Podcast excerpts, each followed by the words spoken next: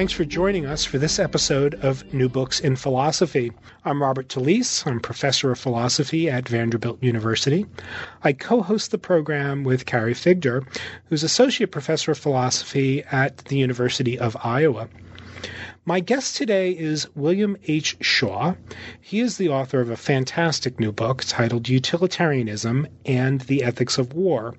It's just been published by Routledge. As its title suggests, Bill's new book develops a utilitarian analysis of the central issues um, concerning the morality of war, ranging from questions about the permissibility of going to war and separate questions concerning the um, moral conduct of soldiers and states once war has broken out. Now, as some listeners will no doubt already know, um, a lot of the current literature on the morality of war has a decidedly non-utilitarian cast. And in fact, many ethicists who take up questions about war tend to be overtly anti-utilitarian. That is, the uh, standard line often is that utilitarianism is the the last moral theory one should want to go to when thinking about questions of war. And it's this uh, aspect of uh, the contemporary discussion of these issues that makes uh, Bill Shaw's book especially interesting. Again, this is a utilitarian analysis of the moral questions arising uh, in war.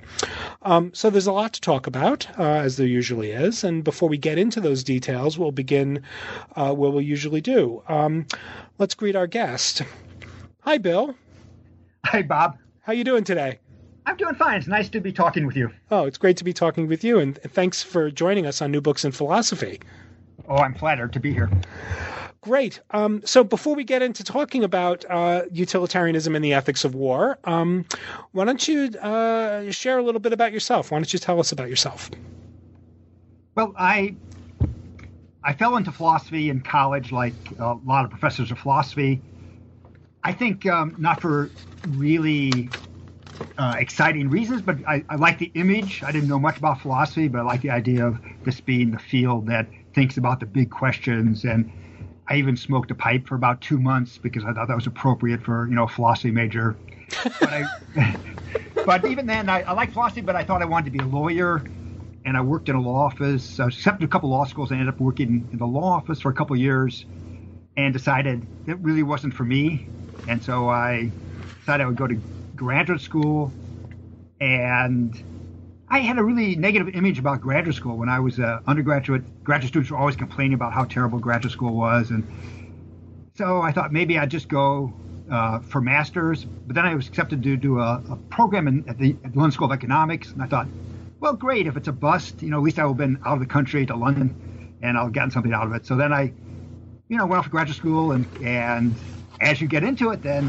Um, gets to be the, the thing that you, you like the best and you can do the best. And so I kind of came into philosophy uh, that way. I initially began working on Marx. I was from the, I guess, the nineteen sixties generation of, you know, sixty-eight and political radicalism among students. And I was very interested in Karl Marx. So my that was my first book and my early work on Marx. Mm-hmm. But I was, in fact, you know, teaching ethics and got more interested in moral theory and less interested in Marxism. And particularly on utilitarianism, which has interested me for a long time. Then, um, you know, I've read a little bit about the ethics of war over the years, a few of the kind of most important works, but I hadn't really worked on it in a sustained fashion. And then about oh, five or six years ago, I had an opportunity to uh, be a fellow at the U S Naval Academy for a special program they have that invited a few professors from around the country as well as their own professors to, to have a year-long seminar on recent work on the ethics of war. So I was accepted to do that, and there was a great opportunity, gave me a chance to work through a lot of the more recent literature more carefully and to try to develop my own kind of utilitarian response to it. So that's kind of briefly my intellectual background and how I ended up uh, writing this book that I wrote. Oh, fantastic. Um, so let's let's get into it then. Um, the book, uh, you know, aims to address what are the sort of two big questions in um, the morality of war uh, debates, um, namely, um, you know, when may a war be fought or started, um, or and secondly, um, how, that is, once a war is started, how may it be fought, what's permissible uh, by way of conduct within uh, the context of a war. Um, you aim to show in the book that um, contrary to what many may believe, uh, utilit- a utilitarian framework um, can provide some compelling answers to these big questions about war. Um, but uh, early in the book, you you note that contemporary utilitarianism hasn't um, uh, hasn't contributed much to uh, moral discussions of war. Um, and there's a huge literature developing, and there's lots of deontologists and other kinds of uh, even stoical and some uh, virtue theoretic accounts of the morality of war, but not very much by way of contemporary utilitarians. Um, uh, and in this, uh, the contemporary utilitarians seem to break with um, what I was uh, very keen to, to learn in reading your book, that um, the historical utilitarians actually had quite a bit to say about war. Um Why don't we begin there, then? Uh, can you tell us a little bit about um, what uh, the trajectory, beginning with Bentham and and, uh, and James and John Stuart Mill, and uh, and ending with uh, Sidgwick, that is the giants of utilitarianism? Can you tell us a little bit about their, you know, how the classical utilitarian tradition has thought about war? That's a really interesting question because, as you say, there's a, there is a, quite a contrast between the classical utilitarians, who really saw war as a big issue. And it's, of course, natural for utilitarian to think that way when you think of the impact for, I guess, for better or worse, but normally for worse, that war has on human well-being. And even the the preparation for, if you're not fighting wars, the, the being, you know, having an army and being ready to fight a war if necessary, that too diverts resources in directions that, you know, on the face of them aren't the most um, effective for promoting human well-being. So It, it struck them as, naturally enough, as, as a really big issue. Um, however, well, maybe not however, but they um, they were they're concerned in a more applied and practical way, broadly speaking. That is, Bentham spends a lot of time analyzing different causes of war and trying to think concretely of specific steps that societies could take to make war less likely. And in this respect, I think Bentham was really kind of a, a true Enlightenment thinker, because he wasn't the only, uh, he may have been the only utilitarian thinker thinking about these issues, but he wasn't the only util, the only philosopher who was concerned about issues of war during this period. And both Bentham and James Mill were interested in developing international law in directions that would make uh, both war less likely and more humane as, as it played out. John Stuart Mill, uh, it didn't write so directly about the ethics of war, but he was a very engaged, uh, politically engaged person, as as everybody knows. Um, you know, briefly a member of Parliament and quite uh, involved with a lot of the important political causes of his day. So he he often commented on war. He was a, really a strong advocate of the North against the South in the American Civil War and how important that war was. And so he's got lots of interesting things to say about war, as kind of um, uh, side, you know, side comments here and there that, that are ver- very, very useful. Sidgwick, Y C R C is the last of this string of great utilitarians, really wrote wrote the most about it, in not in his book um, on ethics so much as his his main book on politics. Right. He has long about the duties of states and international law and the obligations and responsibility of states. And he, too, is concerned sort of with, I guess, what would fall under political science these days, more sort of the nuts and bolts of uh, how states should conduct themselves and what the rules and, and laws would be. But always from a really firm utilitarian perspective, he, he's interested in what rules would it be, be best to, for states to follow, given the realities of the world as it is, meaning what, what rules are states likely, in fact, to uh, adhere to or be, be, be brought to adhere to. So I see all these uh, thinkers as as really sort of engaged with, with their times and trying, in a really kind of, you know, sophisticated but practical spirit of, of trying to, you know, address a real world problem, namely that of, of war and how it's conducted. Do you have any, um, this isn't covered in the book, but just g- given um, what you've said thus far, do you have any thoughts about, I mean, there are lots of utilitarians doing a lot of important work in moral philosophy today. Um, I guess as a, as you were talking, I started wondering, like, I wonder what explains um, yes. that that there hasn't been that that, that until uh, until this book. I, well, maybe I just don't know the literature well. I, I, I I'm not aware of any other sort of contemporary book by a utilitarian about war that is sort of unabashedly utilitarian in its analysis. Why do you think that is? That's a that's a uh, that's an interesting and, and good question. I think um, there's a couple factors. One is utilitarianism, you know, it's part of academic moral philosophy, and so utilitarians get caught up, like other moral theorists do, in sort of the most kind of abstract and you might say purely philosophical questions. Um, whereas somebody like Mill or or even James Mill and Bentham, they are.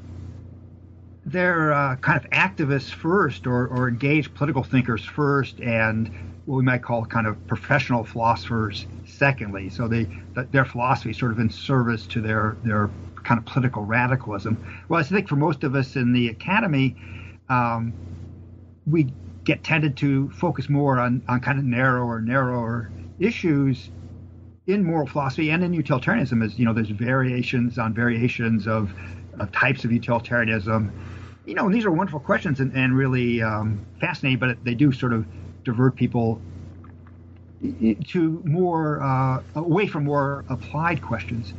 I mean, there are exceptions, I think, not with regard to war, but with regard to practical issues. I mean, a, a philosopher like Peter Singer is kind of noteworthy as being someone who's both a utilitarian and very engaged, you know, with specific kind of practical problems, like what are actual responsibilities to aid people who are in distress in other parts of the world? What are responsibilities to animals?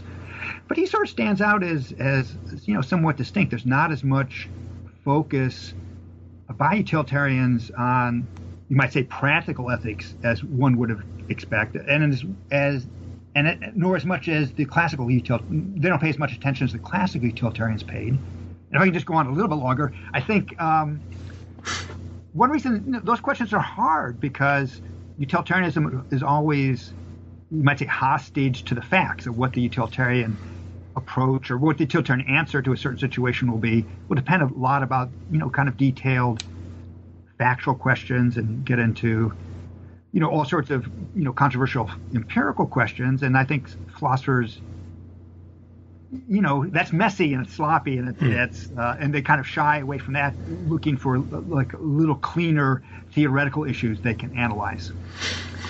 Good, uh, very interesting. I mean, it's just a, it's, it's. I guess it's striking.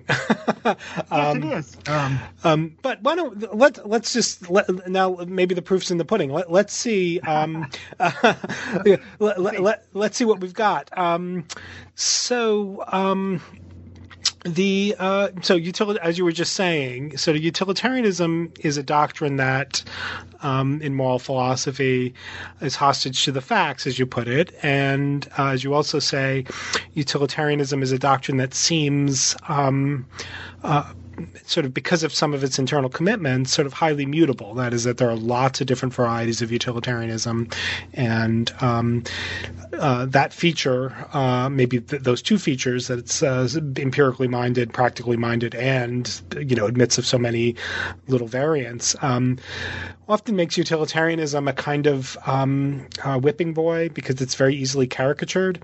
Um, so, you know, somebody who's who's going to propose a utilitarian analysis of almost almost anything has got to be very careful in setting up um, the precise contours of, of, of what their what their view is actually committed to, um, which is something you, of course, do. Uh, in the very beginning of the book, you set out Uh, uh, in some detail, uh, uh, exactly the style of utilitarianism that you're um, interested in um, picking up as the lens through which you analyze these questions of war.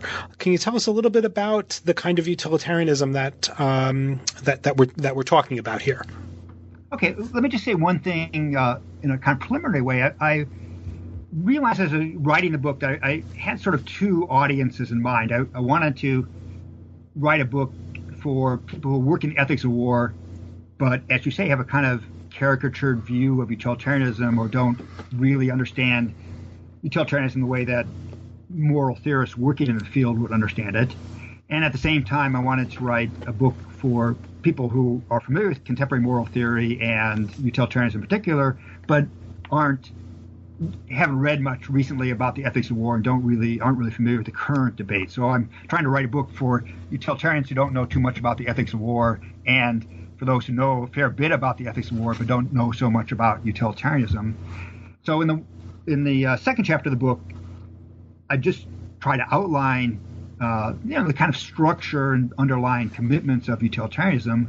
I mean, just starting at the most uh, basic level, utilitarianism is a kind of what philosophers call consequentialist theory, which basically means that at, at the end of the day, it's the consequences of our actions, their, their goodness or badness, that determines whether our, our conduct is right or wrong. What makes utilitarian a specific type of consequentialism is its commitment to human well-being as being the one thing that's valuable for, for its own sake. So it's, it's um, a type of consequentialism because rightness is wrongness is connected to the goodness and badness of the outcomes or action, and it's what makes it the specific type of consequentialism that is is, is the belief that for the earlier utilitarians, human happiness, or for contemporary utilitarians, usually speak more broadly of well-being. It's well-being is that is that what makes a, an outcome better or, or worse.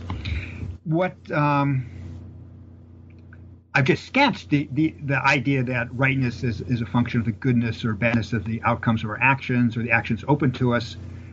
Of course, needs some refinement and, and specification. Um, for there's a there are different intramural debates among consequentialist philosophers and utilitarian philosophers, and I try to kind of steer away from those that I can where they don't really affect Uh, so much the analysis of war. But one of those questions uh, that I do take a, take a stand on, um, that is when we're looking at the results of our action and comparing it to the alternatives open to us, are we is the rightness determined by the actual outcome of the course of action we chose or by the anticipated or expected results of that course of action before we chose? And there, there are philosophers on both sides, and there's some considerations both ways. The um, version of utilitarianism I favor casts rightness and wrongness in terms of the expected consequences. So mm. the right action to perform is the one that the expected consequences of, of which are better than the expected consequences of the alternatives open to us.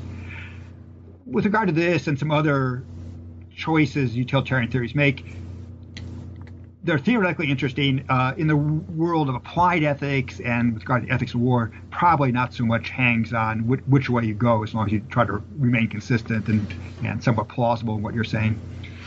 The I think the main thing um, that I am concerned to stress throughout the book, beginning of this chapter, is that utilitarianism is a much more um, sophisticated and subtle theory than its critics give it credit to, give it credit for. I mean, utilitarians have a basic criteria about what's right and wrong that I've just stated, but they're also concerned about under what circumstances should we praise or blame someone for doing the utilitarian thing or not doing it, what motives, and uh, do we want to reinforce, what character traits do we want to try to encourage. One important aspect that I think the vast majority of contemporary utilitarians agree with is that it's important to have adherence to rules um, as the most effective way in many circumstances to bring about the, the most good. And in some cases, the adherence to the rules should be really not just be a pragmatic guideline, but in some cases should actually be a kind of moral commitment so that utilitarians will find it valuable in terms of long-term results, that people internalize uh, a strong commitment to following certain rules and respecting uh, certain sorts of rights. So I think um, it's that more it's that more subtle move to appreciating the importance of people's character traits, their motivations, and of having people in, in many situations stick firmly to certain rules and respect uh, certain rights that a lot of critics uh, of utilitarianism, you know, seem kind of you know, unaware of that whole dimension of utilitarianism. And one thing that's are, are we okay? Yeah. Oh, I got a funny message on my Skype. Oh. Um, one thing that's interesting is, you know, there are some important philosophers, you know, last twenty or thirty years who have argued along this, start going back, say, to R M Hare. But really, you know, it's it's not only back in um, Mill, but it's also back in Bentham. There's a lot, they, these, and certainly Sidgwick, there's an enormous amount of sophistication among the classical utilitarians. They were far from just having this simplistic view that you find in textbook that utilitarians just say, well, do whatever's going to bring about the most happiness, case by case by case, and that's all there is to the theory. Um, so for some years when I was younger, I thought, oh, these are really important insights that uh, some of contemporary utilitarians have come up with. And then as I read more and learned more, I, I was really kind of stunned to realize that much of this was already being said back in the nineteenth century. So there's there's really very, you know, there's no reason for people, you know, critics of utilitarianism not to understand. It's not like these are recent wrinkles in theory that we, you know, contemporaries have come up with. But, you know, it's back there in Mill and, and Bentham and, and Sidgwick. Well, just I, I, it, it, it might um, reassure you to know that um, after uh, having not taught uh, ethics for many, many years, um, I, I recently, uh, you know, went back and, and taught a class where we, you know, we read Mill's little um, little book on utilitarianism, and I had totally forgotten how many of the standard one-liners against utilitarianism are actually taken up in that book. Yes, it's marvelous, isn't it? It really is. That Mill answers all the kind of simple standard objections to the theory um, in a way that makes it hard. You know, it's almost like time travel. It seems as if there are parts of, of, of Mill where you think, wow, like it, it, it's almost as if he had he. It's almost as if he had read Williams's critique. It's hard to believe it's sort of preemptive rather than responsive. Um, Well, let me let me though, just ask one sort of um, before moving on to the to the application of your version of utilitarianism to the questions about war. Um, let me just ask you to sort of make one of those sort of fine philosophical distinctions um, uh, that that fills the the pages of of, of our professional journals. Um, is is your view um, a Is your view a version of what one would call rule utilitarianism, or is it a version of act utilitarianism that sees the upholding of a rule as a particular kind of act? Yes. Um, I guess the label that uh, would apply to me is um, what philosophers these days call sophisticated act utilitarianism. Good. So it's, it's act utilitarianism that's Uh, in practice, is extremely close to rule utilitarianism, right, but remains act, act utilitarianism because the the criterion of rightness or wrongness for acts remains the same. So an action's right uh, if and only if it brings about more expected well-being than, you know, any alternative open to you. Um, and in pursuing that goal, trying to bring about as much happiness as you can, it's it's often the most effective strategy to follow certain rules, and as we talked about before, to even internalize in a moral sense a commitment to certain rules. So that in practice, um, as utilitarians, you want people who are committed to certain, have certain moral commitments. I mean, Mill himself says the most important thing from a utilitarian point of view is to cultivate uh, a love of virtue for its own sake. Right. And that doesn't sound like, uh, at face value, that's not like a utilitarian thing to say, not, you know, especially from the supposedly old, unsophisticated nineteenth century utilitarian. But he's, in effect, saying this uh, disposition has enormous utilitarian value to people who care about, say, uh, virtue or care about, say, justice just for its own sake, not because they're thinking in their mind that this is the best way to bring about well-being. It's not, my view is not a rule utilitarian view because the rule utilitarian actually defines rightness in terms of actions that are in accord with the rule and wrongness actions that violate the rule. Right. So uh, the so-called sophisticated act utilitarian sticks to the um, act utilitarian criteria of rightness, but takes rules very, very uh, seriously. Excellent. Um, w- one more, just again, just a uh, uh, uh, sort of uh, a minute piece of minutia among the philosophers, right? Um, sure. uh, just, just to help us set up w- w- what uh, w- what you'll uh, contribute to the the ethics of war stuff. Um, is it right to think, um, as as I think it is, that um, for utilitarianism as such, um, moral evaluations are always essentially comparative, that um, the rightness or wrongness of an action is always um, an evaluation to say that some act is right. That's always a shorthand for saying that action was comparatively the best? Yes, at, at the fundamental level of al- analysis, that's absolutely correct, that the right action it, is only right if it's if it's better than all the alternatives open to you, um, and in some cases, the right action might not be the one that brings about very much happiness. But if all the alternatives are worse, cause more unhappiness, then that would be the right right course of action. It, now, in practice, if you really are encouraging people to follow rules and even internalize the commitment to certain rules, then you're encouraging them to act in a way that um, you might say is, is not particularly comparative. You're saying your general rule, unless you're in, you know, unusual circumstances, say, is to tell the truth or keep your promises, something like that. And so you would normally in your day-to-day judge somebody acting appropriately because they've kept their promise or they told the truth. Um, but when you push it back to the deeper analysis, to the actual application of the utilitarian criteria itself, yes, uh, you're absolutely correct. It, it is it is comparative. It's got to be the alternative that brings about better results than anything else you could have done. Fantastic, and that that that um, sets up um, uh, your um, sort of one of the main is the, the one of the the sort of core uh, proposals of the book. Um, if we turn to um, the actual ethics of war stuff in the book. Um, And begin with uh, the, the the ad bellum question, uh, the question of the morality of going to war.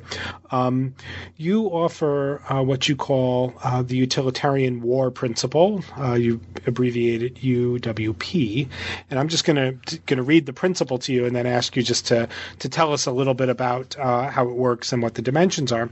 So the utilitarian war principle, uh, as you articulate it, says, it is morally right for a state to wage war if and only if no other course of action available to it has greater expected well-being. Otherwise, waging war is wrong. Um, can you unpack that a little bit and tell us how that works? Bob, I thought you were going to say, I'm going to read you um, what you wrote here and ask you if you really believe it. Oh, I take it you really believe it. So, yeah, no, I really believe it. um, let me let me uh, back up just uh, on on two little points. So, I, I talked earlier about the uh, classical utilitarians and their, by and large, sort of uh, practical, real world engagement with questions of war from a kind of a utilitarian approach, but but by by and large, they don't really Uh, lay down in kind of simple, uh, direct way what the utilitarian approach to war is. And so that's one thing I want to do in the book. And even though the, the principle is pretty simple and straightforward, it's not actually stated um, by Bentham or James Bentham or Mill, possibly a little bit by Sidgwick, um, but they don't make it quite as clear. They say lots of interesting things about war, um, but they're not going back to kind of lay out their theoretical or implied theoretical commitments. The other thing I want to say uh, about the principle is I, I identified as a specific principle, the utilitarian war principle, because I want to maintain here and throughout the book that one could find this an attractive normative principle with regard to war without being a utilitarian. Right. That is, one might have reservations about utilitarianism, um, or maybe lean to some other general moral theory, or perhaps be somewhat skeptical of any moral theory. And I wanted to, in part, try to sell the idea that this is a plausible principle for this limit, for this limited domain of war that many thinkers and ordinary people might find attractive, even without making a larger theoretical commitment to one particular moral theory. Um, right. So the structure of the argument is not, let's just make this clear for the audience, right? I take it um, the structure of the argument in your book is not utilitarianism is the correct moral theory. Therefore, what utilitarians are going to say about the ethic, ethics of war uh, is, uh, is philosophically correct. The argument rather is the utilitarians have a coherent moral theory. That moral theory allows them to say something that looks independently plausible about these moral questions concerning war, and one can accept that utilitarian analysis of the morality of war almost no matter what one's broader moral commitments may be, even if they're non particularly utilitarian. Is that right? Yes, that's absolutely right. And I didn't want a book that, which I had spent the book, you know, defending or trying to prove utilitarianism, right, and get everybody to accept it and then go on and say, well, these are its implications for this domain. Good. Uh, that'd be a very limited interest. Right. So anyway, going back to the utilitarian war principle, uh, you know, it's a, as we were saying, it's a it's a restrictive principle. It concerns when is it right for uh, a state to wage war. There are, you know, other entities in the world besides states that wage war or warlike things. I just want, for simplicity, I want to focus on the central and historically most important case, uh, war be- between states. Um, the utilitarian war principle is pretty uh, stringent. It, it doesn't just say that the war has to do some good uh, or that it has to do more good than it does bad, but it has to do uh, more good than anything else you could do. Right. I mean, in most contexts, that just means the war has to do more good than, than not fighting the war. But it, it but it sets a pretty pretty high bar. On the other hand, I think, you know, people, um, maybe this wishful thinking on my part, but I think sort of people thinking from a common sense perspective won't find this such a bizarre idea that that it, for a war to be right, it really has to be better than um, not fighting. Mm-hmm. Uh, The uh, utilitarian principle is, or the utilitarian war principle specifically, it's universalistic in scope. You have to take into account not just the well-being of your compatriots, but the well-being of everybody's going to be affected by your decision. Um, and that's something that, I mean, that way of thinking would bring up, you know, if that were accepted, that would bring about a, a, a significant change in how people think about war. I mean, historically, uh, nations or states have tended to think only about the benefits to themselves or to their citizens. They've um, thought not always about the consequences of their fighting. I mean, or if they do take about talk about the consequences of fighting or not fighting, they may be their consequences in terms of, I don't know, national honor or historical grievances that they have that have little to do with the well-being of actual individuals. Whereas for the utilitarian point of view, it's really it's the well-being of human beings, specific individual human beings, that matters. And the utilitarian war principle is has to is saying that before you go to war, you know, you, you've got to expect that that's the that there's going to be the impact on those human beings is going to be better overall because you've gone to war than than if you hadn't. Right. And maybe a final point, so it uh, would be, in, in terms of how it would change people's ordinary thinking, is there's not as much hard thinking about what will actually be the results of war. Uh, bef- there hasn't been, historically, there hasn't been as much hard thinking about what will be the results of, of fighting or not fighting. Right. And the utilitarian war principle really invites as careful and close scrutiny as, as political leaders and others can marshal to really, you know, try to kind of game out what what are the alternatives open to us and what are the likely results of following this course of action or that course of action, the likely results in terms of their impact on on real human beings, not just at home, but also overseas. So I think uh, this simple principle, if people, you know, adopted it or, or found it attractive, would really tend to change how states think about war.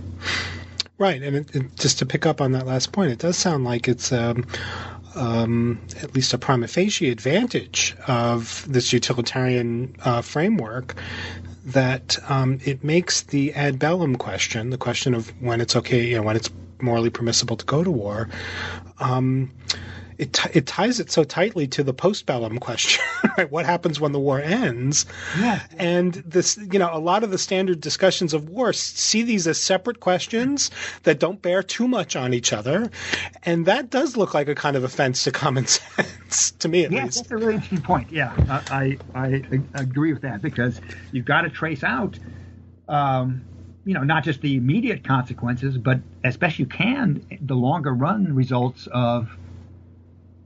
of the course of action you're undertaking, especially specifically if you're undertaking, th- contemplating undertaking a war, you know, what, how's that going to play out in the long run? And um, there are obvious limits to what we can know and what we can predict, but that should, you know, induce us to be as cautious and careful as we can be. Right. Um, I mean, standard criticism of utilitarianism and a criticism that can be anticipated of the utilitarian war principle is people say, well, you know, it's hard to know what the consequences are going to be, or these are really difficult questions because the future is unpredictable, and and and all that's true. Uh, it may not be as unpredictable as the critics say, but the future is unpredictable. We can't know for sure.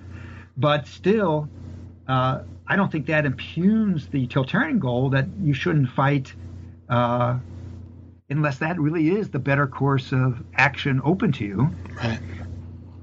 Excellent. Um, let's then just ask, sort of, you you you have a nice discussion of um, uh, the relation uh, between uh, the utilitarian war principle and its ramifications, uh, and some of the the, the the the standard kinds of thoughts that just war theorists or, you know, moral philosophers working on war who are attracted or at the periphery or in the orbit of just war theory uh, tend to think. Now, just war theory and the people who are uh, in that orbit tend to be largely anti-utilitarian because just war theory tends to look like it's got an anti-utilitarian bent to it. But you're keen to show that the utilitarian war principle can accommodate many of the things that most most look worth accommodating uh, in the just war tradition. Can you tell us a little bit about those arguments?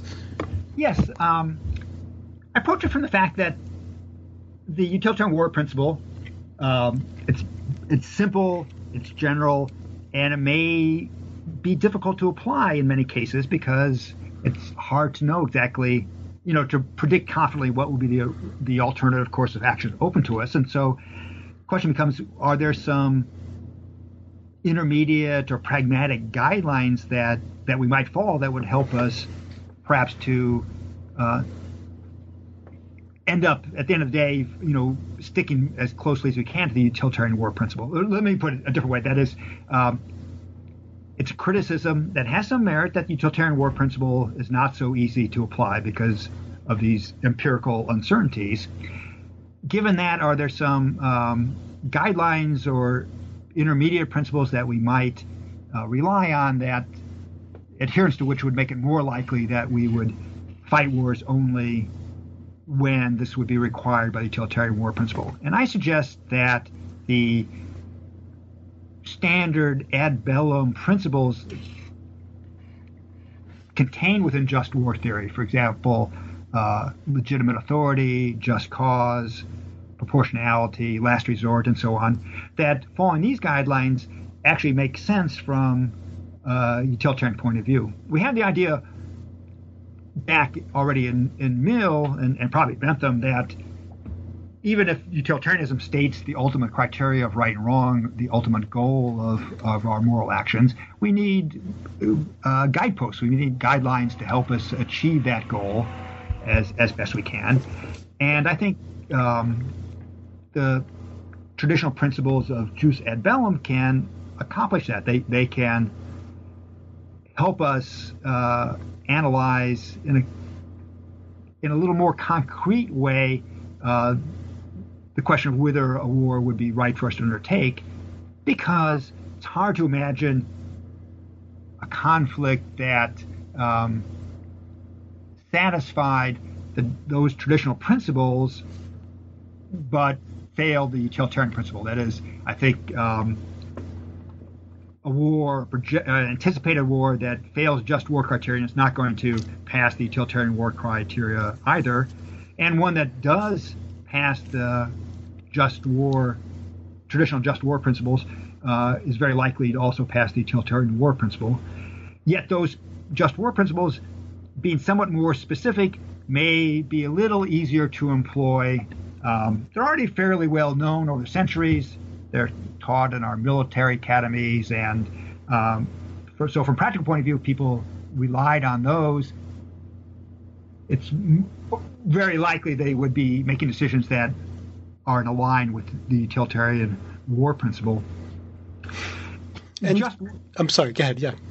A just war theorist, I mean, you know, there's different theorists, and, and they approach these issues a little differently, but for them, um, these principles are, uh, they determine what's right and wrong. And from the utilitarian point of view, they are kind of aids or guidelines that will help us. So utilitarians don't have to worry, as just war theorists do, about getting these pr- principles as precise and accurate as, as possible. Some just war theorists are worried that there might be redundancies, and so they try to reduce the list of six or seven to four or five. And there's, you know, quibbling about their exact formulation, because from the point of view of just war theory, we, you, you would want to be as precise as possible about these principles because they determine whether war is right or wrong. For us, utilitarians, they can be treated a little more loosely and pragmatically because they don't define what's right and wrong in war. They're uh, kind of rules of thumb or guidelines that the following which will tend to lead towards utilitarian results.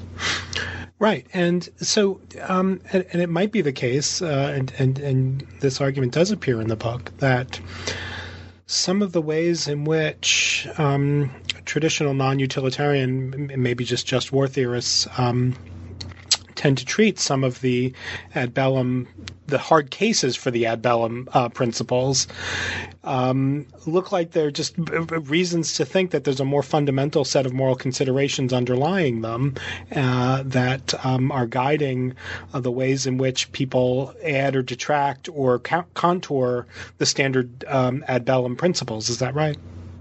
Yes, and that, that's a, a, a shortcoming I see of m- most all work, in the, broadly speaking, in the just war tradition among contemporary philosophers, is there's no fallback theoretical position from which to uh, examine these the uh, either the principles of ad bellum or the uh, the in-jus principles, um, and people philosophers writing that they end up just with appeals to different intuitions about how we would handle, say, cases of self-defense when it's an individual in the civilian world, and sort of extrapolate from that about uh, what principles should govern uh, nation states. So um, George Lucas uh, used the phrase, uh, I quote in the book, um, the methodological anarchy of, of just war theory, because there's no uh, agreement about what's the foundation of these principles or how we're supposed to refine them or, or interpret them. And utilitarianism offers, I think, a perspective from which you can both uh, make a case why these principles should be taken seriously um, and why they're important, but also uh, from that perspective shows the limits that some of the kind of more arcane debate about some of the principles would be sort of irrelevant from of a utilitarian perspective, which treats them more as pragmatic guidelines. You wouldn't have to worry about a, a number of kind of super theoretical counterexamples or hypothetical cases, because you're trying to just get pragmatic guidelines that people could follow as a kind of aid to successfully uh, for the utilitarian war principle. Great. Um, why don't we then just uh, um, move on then to um, this other, you know, separable um, uh, set of questions um, uh, about war. So we were so far just been talking about the just war principle, which is a principle – I'm sorry, the utilitarian war principle, which is a principle in the first instance about um, uh, when it's uh, morally permissible or morally right to fight a war. Um, then there are these separate questions, the so-called in bello uh, uh, questions, the, the questions of the conduct within a war. Um, and there, too, like in the ad bellum questions, we've got a long non-utilitarian tradition that tries to um, articulate different kinds of moral constraints on what soldiers can do in the course of fighting or what states can do in the course of, of, of waging a war. Um Uh, what can utilitarians say about these questions, these these in bello questions? Um, can they uphold uh, what you call uh, the, uh, the received rules of war? Yes. Um, th- let me just say what, what I call the received rules of war. There's there's two aspects to that. One is what's usually called the law of armed conflict, which is you know, positive international law dealing with armed conflict. A lot of that related to specific treaties like the Geneva Conventions or uh, before that the Hague Conventions. Some of it is a, re- a development of, you might say, um, kind of international common law set by precedent and tradition. Some of it of inter- the law of armed conflict is settled by I- international tribunals like the Nuremberg tribunals that you know made certain decisions that are pertinent from the point of view of international law to how combatants should com- conduct themselves.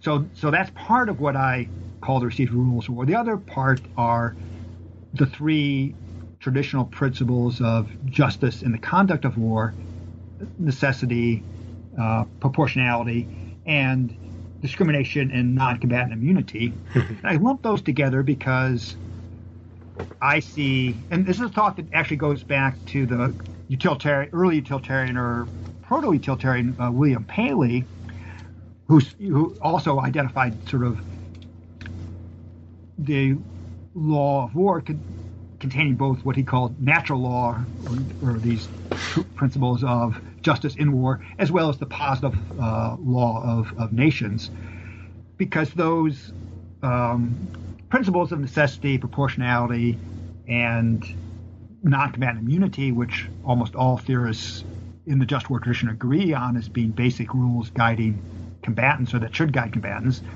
those uh, inform the positive law of armed conflict. They, you know, some of the general provisions of the law of armed conflict state those principles. Others, more specific provisions, kind of are ways of reflecting and filling out those three principles. So there's kind of overlap or interconnection between those three general principles and the more specific uh, requirements of uh, the law of armed combat. So I lump all together as the received rules of war, which is in the modern world is what the military of all modern democracies and a number of other countries are taught mm-hmm. um, as the rules that they must follow. From the utilitarian point of view, the basic justification for the uh, received rules of war is the enormous humanitarian benefit that comes from tr- encouraging and trying as hard as we can to get combatants to adhere adhere to these rules. Mm-hmm. So it's um, consequentialist or even sort of instrumentalist defense of the received rules of war, that they're more important, their moral importance lies in they're making possible the reduction of needless violence in war. The goal being to have um, the war with uh, as with a, with no superfluous violence, and indeed as, as little violence overall as, as is possible. So so that's the utilitarian approach to it, and I think it contrasts favorably with various non-utilitarian ways of thinking about the rules of of war. Somehow those are supposed to be anchored into our intuitions. The non-utilitarian approach to rules of war, our intuitions about right and wrong conduct, but they end up, of necessity, you know, trading on intuitions we have in peacetime cases about when it would be right to kill somebody to prevent somebody else from being killed or things like that. And I think it's only so far you can go trying to reason by analogy from our intuitions in, every, in the everyday world to um, what should be the fundamental moral guidelines from for warfare in, in once war is actually broken out. Once war is broken out, we're in a suboptimal situation. I mean, there's at least one side should not be fighting. Maybe both sides should not be fighting. Um, it's suboptimal because there's certainly a, a state of affairs that the states could have arrived at that wouldn't have involved war. So you're in a, you're in a bad situation. And from from a utilitarian point of view, the, the point of the rules of war is to try to make this situation less bad, or um, to try to reduce as much the harm that's being done. And so the rules of necessity, proportionality, protecting uh, non-combatants, as well as the more specific laws of armed combat, for example, how prisoners of war are treated, you know, not shooting at hospital ships, not disguising yourself in civilian clothing, th- these sorts of things all help to uh, make war a little bit less horrible than uh, it otherwise would be. Right, right. Um, uh, so let me then ask sort of a, one of the... Uh, one of the staple, the theoretical staples of um, uh, thinking about war, particularly in, in, in the contemporary just war tradition, um, is sort of where uh, one, one, one of the places where Michael Walzer begins his discussion uh, with this um, claim about um, the moral equality of combatants, that the combatants, um, even in a case where Um, one side is fighting a just war and the other side uh, is not.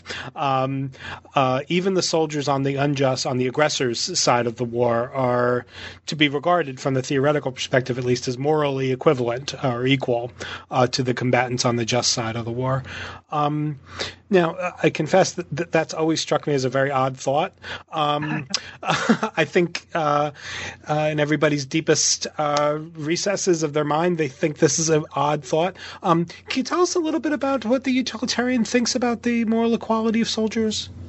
Yeah, that's an interesting question. Um, but let me just uh, back up a little bit. Sure. So the uh, utilitarian view is, and, and this is made quite clear in Sidgwick, the utilitarian view is the rules of war, for example, um, restricting your military operations, those that have a kind of military point, re- reduce violence to Um, so it's not excessive in relationship to the military target, and to discriminate um, between civilian and non-civilian targets, and to not ever directly target combatants and uh, non-combatants, not ever directly target non-combatants, and try to reduce harm to them as, as much as, as possible, that these rules apply to, to both sides. So even if hypothetically your side is fighting the morally right war, you still have to follow these rules. Right. And on the other hand, if your si- side turns out to be fighting an immoral war, then you're, what we care about now, once the war's begun, is that the soldiers adhere to this rule, and which means, in effect, that if they adhere to these rules and they lose the war, they're not going to be punished. They're not, they're not guilty of having done something criminal if they're had, you know, kept their act, military actions Uh, within the appropriate guidelines. In particular, they haven't killed civilians or if, if, if, uh, inflicted excessive or unnecessary harm on civilians. So from the utilitarian point of view, this is, um, you might say, sort of pragmatic concession to reality. We can't have two different sets of rules, really strict ones for the guys who are in the wrong and looser ones for the guys who are in the right. It just it wouldn't be feasible because both sides think they're in the right, and so and who's going to adjudicate that? Since you know they've already broken out into the war, so uh, it, it and the war, the war is the way they're trying to adjudicate it. Right? Exactly. So uh, you know, we, so the goal is to say here are the rules, and you guys have to stick in within these. Now, so that's a kind of pragmatic argument. Um, Walzer thinks, and some you know earlier just war theorists thought, that that's not just pra- pragmatic, that there's a kind of moral basis for it, that the guys and gals who are actually fighting, uh, it's not their job to decide whether war is right or wrong. Um, right. You get this. Um, I remember in um, in Shakespeare's Henry the Fifth, there's a scene where Henry has disguised himself as an ordinary soldier, and he goes and, and talks to some of his men the night the, the night before the big battle, and he's saying in the conversation he says something like, "Well, you know, don't you think your king's cause is just?" And they say, "Well, that's not for us to decide. Right, you know, right. If it's a bad war, then it's on him. Um, we just do, we just fight as we're told. It's, it's really not our job to judge whether his cause is just or not." So that's the kind of thinking uh, behind Walzer's position, is that um, ordinary soldiers don't have the responsibility, and they're not really in position to be able to judge uh, whether the war is just or not. Their job is just to fight the war in, in accordance with with these rules. And so there's the moral equality idea, is that the soldiers on the unjust side and the soldiers on the just side are equal, are morally equal, and that they both do nothing wrong if they, as long as they fight within the in accord with the rules. Um, now, uh, Jeff McMahon has written a, an important book about, I don't know, six years or a little bit more ago, you know, challenging uh, that argument and, and, and really uh, critiquing it in, in great great detail. The um,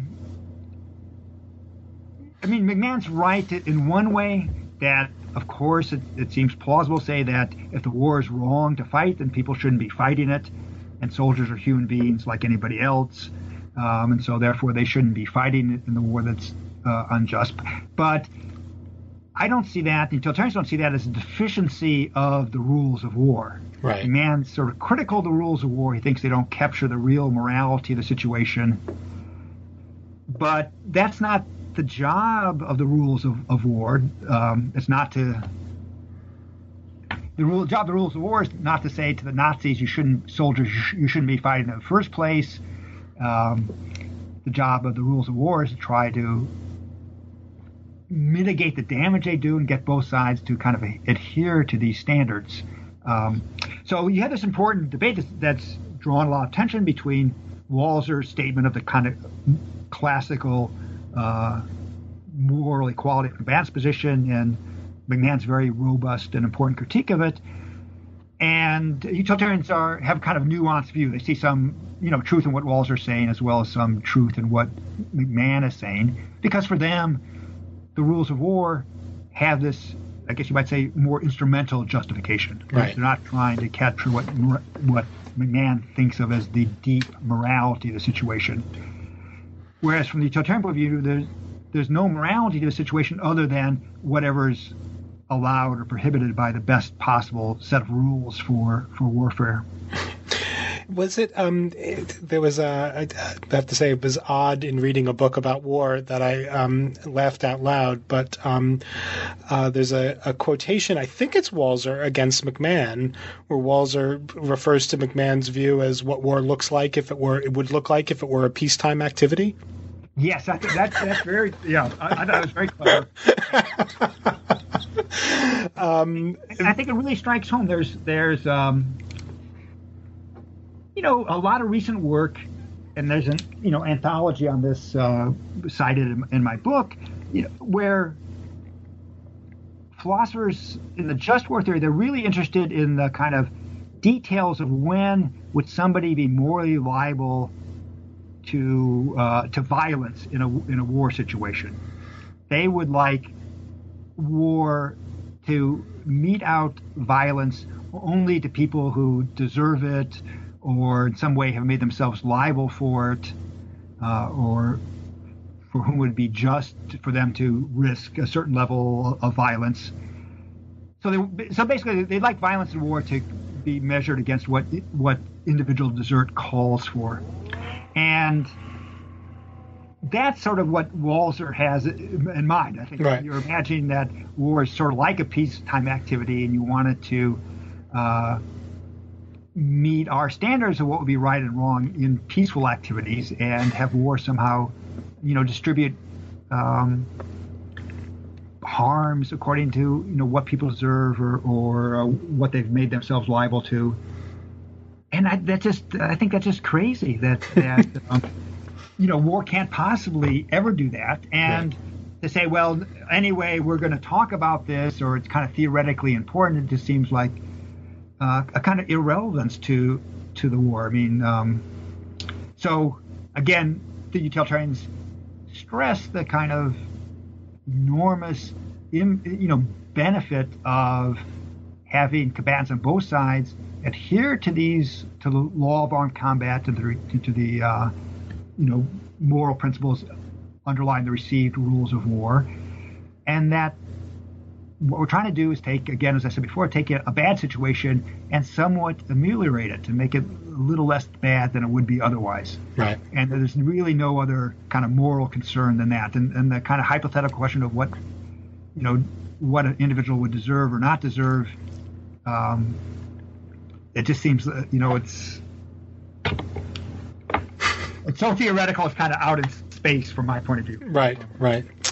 Well, Bill, it's it's been great um, talking to you about your book. Um, I know this is a, uh, a, a a cruel thing to ask somebody who's just published a wonderful book, uh, but one final question um, before we sign off on this episode of New Books in Philosophy. Uh, w- what's your next project? Will you continue working on these issues or move to something new? I, I may uh, go on working on some of them, um, some of the issues in the last chapter that we didn't talk about, about um, what are the obligations of, in particular, of officers when they're confronted with immoral or orders mm-hmm. or wrongful wars, and I think um, that could use some, you know, that could use some more thinking. There's not been very much written about that, certainly not from a utilitarian perspective, and that's something I would like like to pursue uh, in the future. But um, I'm a little bit older than you, Bob, and I'm just beginning my retirement. I'm now. I retired in August and just be teaching one semester a year for the next few years. So it was a doubly cruel question. Out of the book writing, uh, book writing world. Well, um, uh, I will keep an eye out for uh, any any further discussions of uh, of these issues or anything else from you. Um, but for now. Um, Bill, I want to thank you uh, for your time today and uh, for making time uh, to talk to us on New Books in Philosophy about uh, really what is a, a, a very, very interesting, fantastic, even uh, new book. Um, and thank you, listener, uh, for joining us for our discussion uh, of the book. Once again, the book is by William H. Shaw. Uh, he has been our guest, and its title is Utilitarianism and the Ethics of War, um, published by Routledge, two thousand sixteen. Um, I encourage everyone to go out and, and take a look. Uh, thank you, and thank you, Bill.